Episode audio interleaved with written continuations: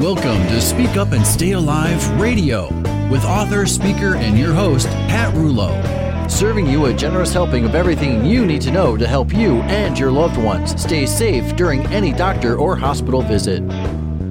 The program is not intended to replace medical advice from a licensed professional, but rather to encourage you to become a well informed participant in your health and well being. And now, your host, Pat Rouleau. Hello and welcome. I'm Pat Rouleau, the voice for patient safety, where each week we delve into little known healthcare and hospital hazards. I'm so happy you've taken the time to join me, and today I have lots to share with you. So let's dig right in, shall we? Today I am sharing a friend of mine, Doug Wojcieszak, whom I've interviewed several times throughout the years, and you'll recognize him as one of the 31 authors who participated in our recent patient safety anthology titled Highway to Heart Humor and Honesty in Healthcare. And if you have not read the book yet, put it on your to do list for today. You can get a copy at our website, speakupandstayalive.com, or at Doug's website, sorryworks.net. Doug is a disclosure training consultant who created the company called Sorry Works and he has trained thousands of healthcare, insurance, and legal professionals. He also has had several personal and professional experiences with tort reform and medical malpractice issues. He lost his oldest brother to medical errors in 1998, and his family successfully sued the hospital and doctors with the case settling in the year of 2000. The hospital attorneys, not the doctors, empathized with his family, but only after the case was settled and money exchanged hands and they did not admit fault or apologize for the fatal errors. This eventually led Doug to create Sorry Works, a nonprofit organization dedicated to patient safety. And today, I want to highlight some of his newest offerings a hotline to help those who are struggling perhaps with medical errors, and along with that, his newest work, a short booklet it's short, but yet a comprehensive guide for patients and families who are struggling with potential medical error. The book is titled, Did the Doctor Make a Mistake? A Guide for Patients and Families Facing Complications and Possible Medical Errors. This book will help you to understand your options and how to take action and restore peace in your life. It's written from the perspective of a family who has experienced two medical errors. So this book will answer your questions and guide your steps during a challenging time. And always so fun for me to talk with Doug, so I want to bring him on. Let's get started. Welcome back to the show, Doug. Thanks, Pat. And that's an awesome introduction, and it's good to be talking to you too. And I, I appreciate the opportunity to uh, speak with you and your audience today. Thank you. Well, thank you as well. I always enjoy talking with you. It's easy. We're always on the same page with what we want to share with folks. So I want to highlight your um, your hotline that you're offering to people. It's a free resource. And also your new book, Did the Doctor Make a Mistake? Let's hit the book first. And if you want to talk about the hotline as we're moving through it, go ahead. You have six chapters. It's an easy to read book, only 40 pages, but very, very thick and dense with important information. Chapter one is titled, It's Not Always Malpractice or Medical Error Some Thoughts on Informed Consent. Take it away. I, I also want to talk a little bit about the introduction too, because you know I want to just kind of give a reason for the booklet and and for the uh, for the hotline, uh, uh, you know, the, the broader hotline service that we're offering. You know, a lot of great work going on in patient safety. You're doing great work. I'm doing great work. Other people are doing great work. There's a, a lot of work that's done, you know, helping, you know, people deal with medical errors and stuff like that. But there's never been a concerted effort to help people in the immediate aftermath of, of, an, of an adverse event you know, when they're lost, they're confused, they're emotionally, physically, spiritually, uh, you know, uh, hurt, uh, suffering, grieving. The, the, typical thing that these people are told is go find a lawyer. You know, call a lawyer. You know, you get the phone book, fire, hire a lawyer. And and you know, nothing wrong with lawyers. Uh, I love lawyers. I, some of my best friends are lawyers. Uh, but you know, this situation demands more. These people need more. They need uh, more sophisticated, nuanced advice. They need to think about uh, help. They need help thinking about their options, and they need someone to listen. Uh, they need someone to give them an honest, empathetic ear, and then give them honest, uh, even blunt advice. Uh, you know, going forward to help them figure out the next steps in their life. So that's the reason for this. And you know, as we start down, you know, chapter one in the book, as you ask about informed consent, and not everything is a medical error. So often when something does go wrong, and I've seen this with many people I know and people I've met in my work over the last 15 years, there's the automatic presumption that it was a mistake. It was a medical error. The doctor must have screwed up. The nurse must have screwed up. The pharmacist must have wrote the prescription wrong or filled the prescription wrong. Sometimes that is, sometimes that isn't. So I, I thought it was important at the onset of this book to describe what an error is, what an error is not, uh, to talk about you know the, the, the most important thing a family can do or a patient can do before they have a procedure or, or start a new treatment plan or a new therapy is to talk with their doctor about what can go wrong. And this doesn't happen enough. Uh, and sometimes it's the fault of the doctor or the nurse because they, they literally come in five minutes before the procedure and hand you a stack of forms to sign and say, sign here, sign here. Sometimes doctors do a great job of covering the risk, but patients' families don't listen.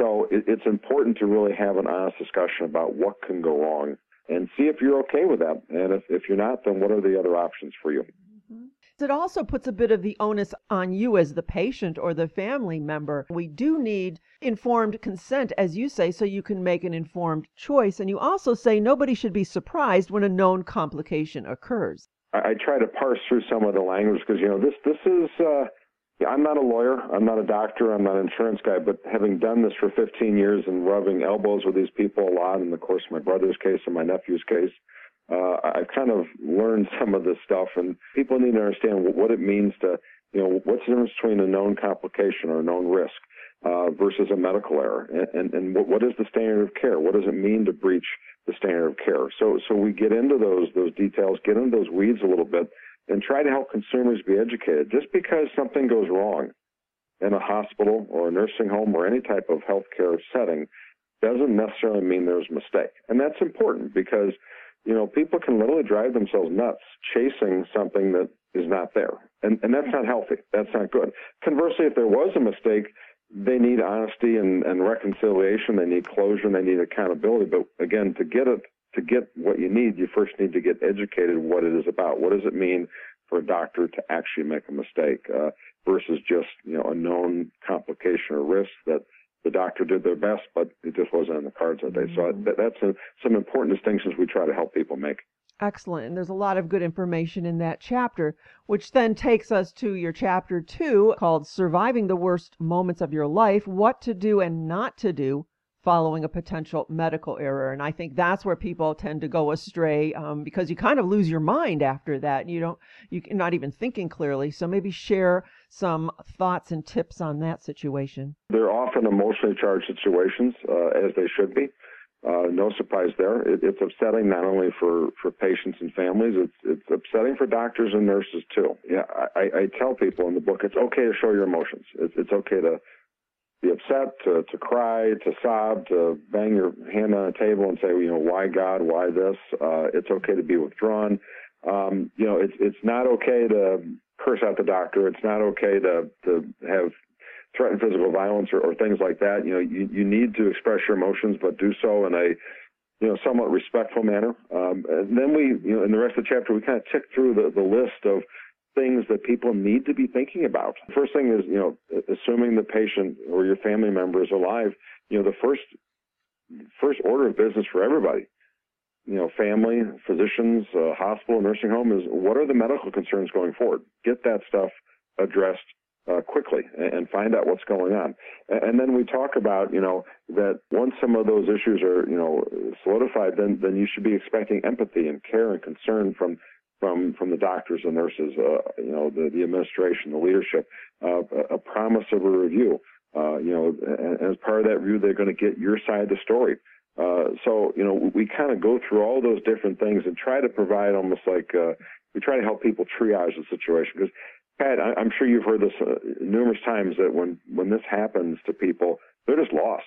They have no idea what to do they feel like they're the only one that is, this has ever happened to. Of course, that's not true, but that's what they, they feel like, and they just feel totally alone, have no idea what to do. So we, we try to provide some very practical advice and ideas, you know, born out of, uh, of uh, some bad experiences of our own to help these people navigate these these choppy, uh, uncharted waters. And it's not always a great idea to shout out that uh, you'll be hearing from my lawyer. Because you do want to try to resolve this if you can between the staff, the hospital, and the family ahead of time. But what if you find that you do need a lawyer and you address that in chapter three? What's the criteria for seeking a lawyer and what should we be thinking? And you're right, you know, and that's an important point to, to kind of finish off chapter two is, you know, you know, not only did doctor, doctors and nurses sometimes run away when something goes wrong, it certainly happened in my brother's case. It still happens today, unfortunately, some 20 some years later.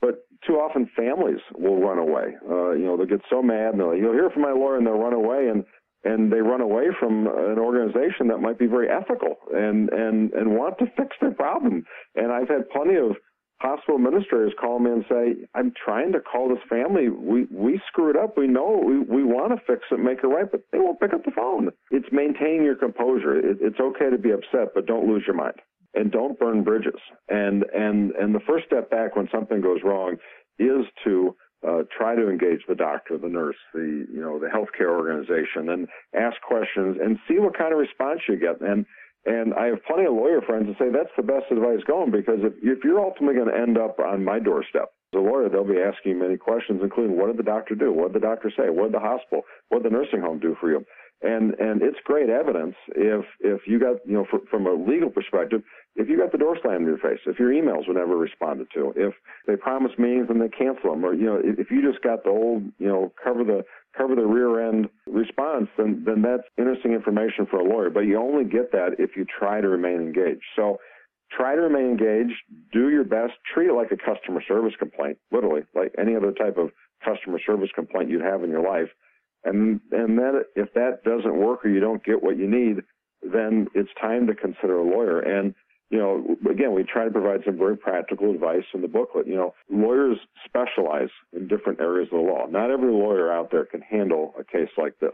Sometimes the best lawyers for medical malpractice or any type of legal matter don't advertise beyond having a website. You know, the best ones don't need to advertise because they get so much word of mouth. So you need to ask friends and family. If you have a family attorney that's done your will, uh, or a trust, or, or any type of other legal matter for your family, you might call him or her and say, hey, who's the best guy or gal in town to do med mal? I guarantee they know two or three really good firms, and then they'll do they'll be happily do a referral for you. And then, but before you step in that office, have your thinking organized. Uh, have a timeline put together.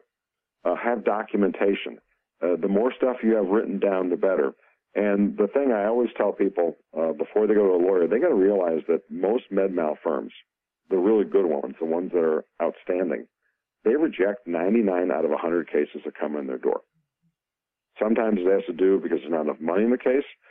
Sometimes it has to do because the, the patient or family is just, you know, just kind of an emotional train wreck and can't communicate and is not going to be a, a good witness if they have to go that far. Unfortunately, patients and families don't always market and sell themselves well to lawyers. They don't have their facts organized. They're they're not good at communicating, or they do unfortunate things like walk in the lawyer's office and say, "How much money is this worth?" That's actually a turnoff to a lot of lawyers. So again, we have a lot of practical stuff in the booklet that helps people uh, think about what that world can be like if they need to go down the legal route. You want to make it easy for a lawyer to see that you have a legitimate and valuable complaint. You say, don't be the family who has an incoherent, rambling story because attorneys don't have time for that.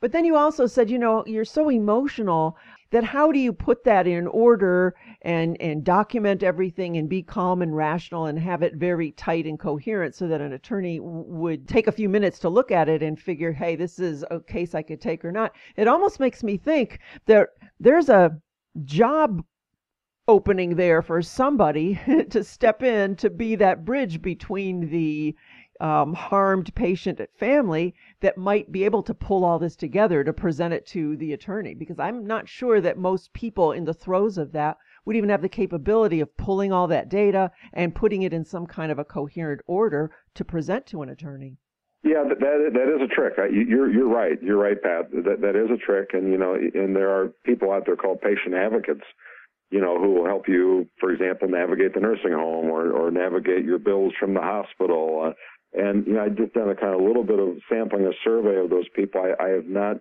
I, I don't know too many of them, or haven't seen too many of them that are in this space, though, mm-hmm. helping people deal with a potential error and how to line up with a lawyer. Um, and so I, I, think there is a need there, uh, and, and, there is a bit of a vacuum there. But what I will say to people is the, the best thing you can do for yourself, the best way you can organize your thoughts. And, and one of my past jobs, I was a, a legal investigator. I didn't do med mal, but I did everything else.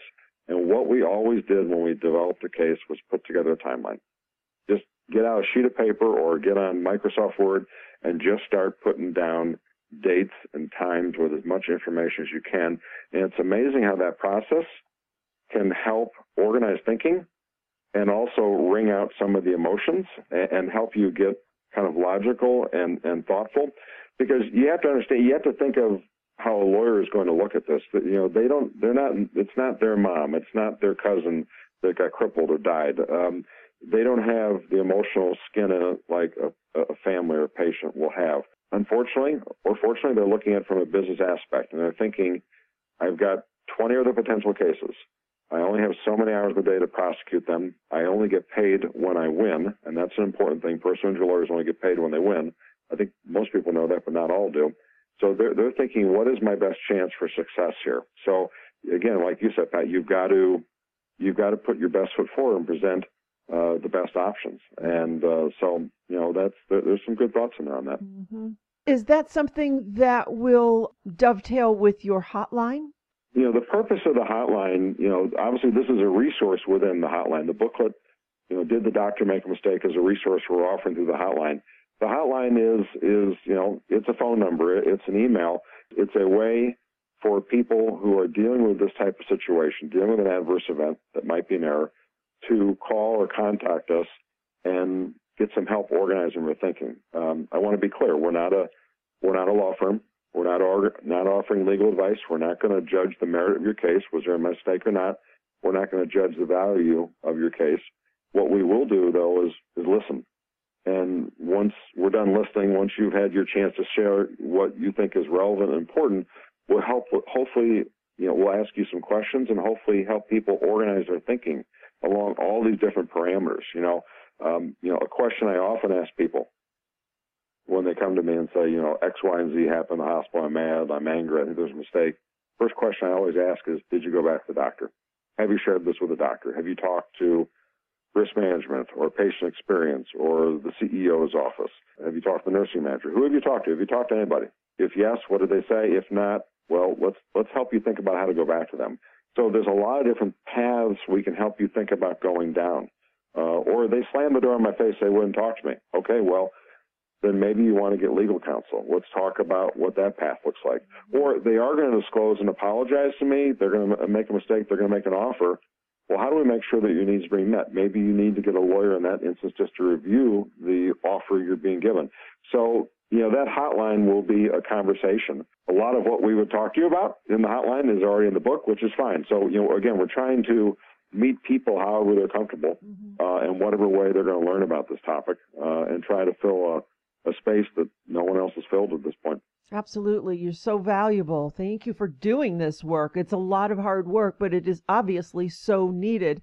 And um, as I think about your next chapter, resolution and healing, you know, people are harmed by a medical error, and so you know maybe they whatever got an infection or whatever they whatever the outcome was of the actual physical harm. But there is so much emotional harm and spiritual and mental harm that goes not only with the patient who was harmed, but that entire family as they navigate through a malpractice case, or maybe that's denied to them. There's a lot that goes on, and it can last for a long time to re- come to some kind of a resolution and hopefully eventually heal. So maybe just give us a couple tips on that that you share in your book. The one thing I stress to people right away, you know, this is not ER or Grey's Anatomy or Law and Order where these things get solved in 50 minutes or less. Uh, these things can take time, and they should take time. You, you don't really want people to rush through this. When I say people, I'm talking the doctors and nurses, the hospital, uh, attorneys who may be involved, the family as well. Uh, these things will take time. They can take days, weeks, even months. Uh, even if everyone is ethical and operating in a, a morally right way, it still will take time to get through it, and, and that's okay. As, as, part of a review process, as the hospital reviews it, at some point they should be talking to you, the patient family, get your perspective on what's going on. Uh, they should stay in touch with you uh, throughout that process. You should never feel abandoned, and and they should always have an open door. Anytime you want to call, email, you should be able to do that, and you should get a response in, in, a, in, a, in, a, in a reasonably uh, timely fashion. When that review is complete, then they should be communicating to you what they found or what they didn't find. And you know, at the end of the day, it's it's either going to be a mistake, Captain, and we're sorry, and and here's what we need to do, or there wasn't a mistake, and let us explain to you what that is. And that that's a you know, sitting down, having a conversation. Again, it can be emotional, but it's okay to be upset, but don't lose your mind. Uh, it's not only emotional for you, but it's going to be emotional for the doctors and staff.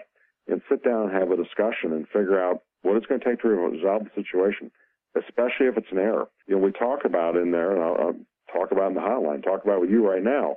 You know, when you talk about resolving a case, Pat, it's it's not just money. Money can be important. You know, if I was taken out by an error, my wife would certainly want to know about mortgage payments and you know, how we're going to keep the lights on at the house and provide for the kids and college and stuff like that. And that, that can be very important. There's nothing wrong with money, but there can be emotional aspects of the case too. They're just as important. In some cases, they're more important. You know, how do we make sure this doesn't happen again? How do we memorialize this person? How do we make sure doctors and nurses at this hospital and other hospitals hear the story and make the fixes? So when you get in the emotional stuff, you can actually get very creative and come up with some really robust and uh, amazing solutions that serve everyone's needs and make everyone walk away from that experience feeling like a human being. You know, Pat, so often what's happened in these cases, though, is it just turns into an ugly fight over money. And someone wins in court, or someone throws money at the family in a settlement to make them go away. Mm-hmm. They sign a waiver form, and then everyone goes away feeling angry and pissed off. Yep. And that's one way to handle it. What we're trying to do in this chapter and with the hotline and all of our work over 15 years is give people a different way to handle these things so they feel better about the stuff when it's all done and, and they truly are healed. Because too many people have gotten money and have, have never felt healed. No, I agree. And I'm one of those people. All you want is a little disclosure, you know, or a lot of disclosure and, and just to say, I'm sorry. Gee, I'm sorry that happened. You don't even need to admit guilt. Uh, uh, that wasn't anything I was looking for. It was just somebody to acknowledge what happened instead of watching everybody running around hiding from it. You know, then that's when, when the anger steps in and then you think, all right, well, I've got to prove a point. So, um, Yep. Yeah, yep. We, and we, you and I have talked about this many times before, and you even say this in your chapter that emotional needs can sometimes uh, trump financial concerns, and I think probably most of the time that uh, takes the top shelf. I was talking to a very prominent lawyer in Massachusetts a couple weeks ago. In fact, we featured him on Sorry Works. We have a disclosure and apology uh, leaders series. You know, like once a month we put out an interview with a, with a thought leader in, in our space, and and uh, Jeff Catalano, uh, this attorney from Massachusetts, who's very involved in patient safety and the disclosure and apology movement, he said, whenever someone comes in my office, patient or family, the first need they, they tell me about, it's not money, it's safety. They want to know that it's going to get fixed, that it's, it's not going to happen to the next family that comes in, that their suffering was not in vain. So that's an emotional need. This altruistic, I want to make the world better uh, through my suffering and I've heard that from so many attorneys as well as so many patients and families that they, they want to they want acknowledgement. And they want to know that the situation is not being blown off, and that uh, that those emotional needs are met. Um, short of that, like you said, you're going to go off to war, mm-hmm. and you want to prove a point, like you said, and and that can be a very destructive process for everybody. And even if you win, quote unquote, air quotes, you still don't feel whole when it's over. Uh, so um, we're trying to offer a better way for everybody. Uh, we've spent 15 years educating doctors and nurses about this better way and, and have, have had some success. And, and I think we've got the medical community and the insurance communities headed in the right direction. Now we want to share the same message with patients and families because, you know, no one has really spent time talking with patients and families. What are your options? What can you do? Uh, how do you handle this? How do you deal with your emotions? How do you communicate with doctors and nurses? What should you expect? What shouldn't you expect? What's an error, what's not an error, all these different things. No one has ever taught people that. And uh, we want to try to jump in that void with uh, this hotline booklet.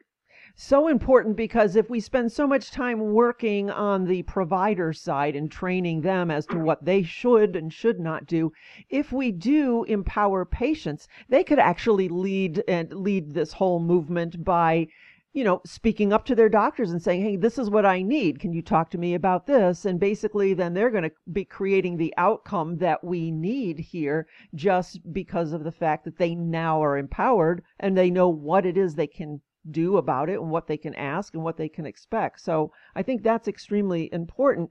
Let's talk about chapter five. What if there is no justice? Let's say you can't find an attorney, nobody apologizes, or maybe you know you did get get a couple bucks from it, but you still don't feel like, all right, I'm satisfied. What next?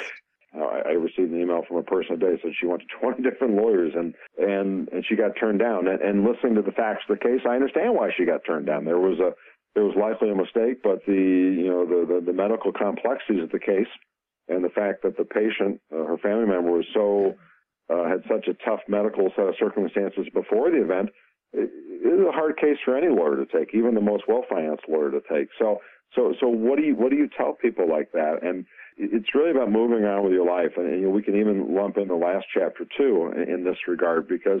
Uh, unfortunately, I've seen some families go to some very dark spots if they don't get justice, if they don't find a positive outlet for the stuff, you know, because again, our society makes it oversimplified. If you get hurt in a hospital, sue.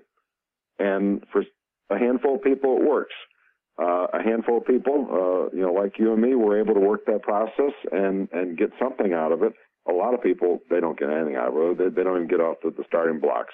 So what do you do with those people? So in this chapter, and you know, me speaking to you right now, I, am going to talk about what are some positive outlets you can do. Join the patient safety movement. There, there is a large, growing patient safety movement. It's what you do. It's what I do. It's what many other organizations out there do on a local, regional, statewide, and and national level. Uh, and they're always looking for good people uh, to get involved and, and, to share their stories and and to find their space. And we need more people in that space. And Pat, you and I know umpteen patient safety advocates, and they all got into it. It wasn't a plan. It wasn't what they mm-hmm. to do with their life, but they're doing it because of some story, something that happened to them. So I, I encourage people uh, to go down uh, to go down that route. And if you can't find exactly what you like in the patient safety movement, start your own. You know, the world today with social media and everything online, it is so cheap, real, relatively cheap and easy to get out there and start making an impact. You know, I you know, I, I started Sorry Works in, you know, 03, 04. That's when, you know, websites were just really going to be a big thing. I couldn't imagine trying to start this back in the 90s or 80s, mm-hmm. you know, right. when you had to mail everything and uh-huh. you're faxing and phone calling. I, you know, and the email wasn't ubiquitous. I, I couldn't, I, I don't know how people did it unless they had a, a massive checkbook and, you know, they were just, you know, an ace at organizing and raising funds, right? Mm-hmm. But now it is relatively easy to get out there uh, and, and, to really be impactful. So, and just finding ways to help and, and to get out there. You know? You hit the nail on the head in the book that we just published and you were a part of. That whole anthology, there's 31 people in there who work within the patient safety movement, and they all had a reason to be there, as you say, that they did not plan on. So you almost feel like it's an obligation. It's like this horrible thing happened to us. What am I supposed to do with this? And clearly you are right. supposed to do something with it and and to harbor resentment and let it eat away at you is not the answer. So to put a positive spin on it and move forward. Doug i always love your work and i and i love how you explain things and how passionate you are about what you're doing. And i think this new hotline combined with this pamphlet did the doctor make a mistake? um, is is just something that's so critically needed today. So as we wrap up take us wherever you want with with what it is that you're doing and give us a, your call to action. At this point, I, I want I, am in the, the spread the word phase of this. You know, like any any new service, a new offering, we're, we're trying to get the word out there. You know, the hotline number is 618 559 8168. 618 559 8168. Uh, our website is sorryworks.net.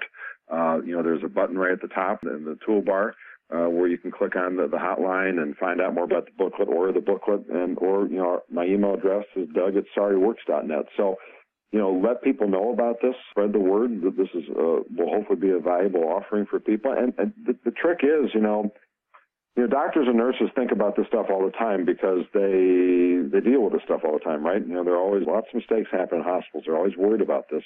Patients and families until it happens they don't think about it. And then when it happens they're in an emotional tornado. So reaching those people that are in that emotional tornado is going to be a trick and it's going to take work. And well, that's why I'm on your show today. That's why we're trying to promote this and just hopefully people help us spread the word. Ah, and you're so good at what you do. Sorryworks.net. Sorryworks.net. And I just implore folks to check out your website. Lots of excellent um, resources there. If you have an issue where you need help or if you know of someone who needs help. And it doesn't just have to be someone in a hospital, nursing home, any kind of health yep. care related situation. Visit Doug's website, sorryworks.net. Doug, um, I could talk to you every day. I just love our.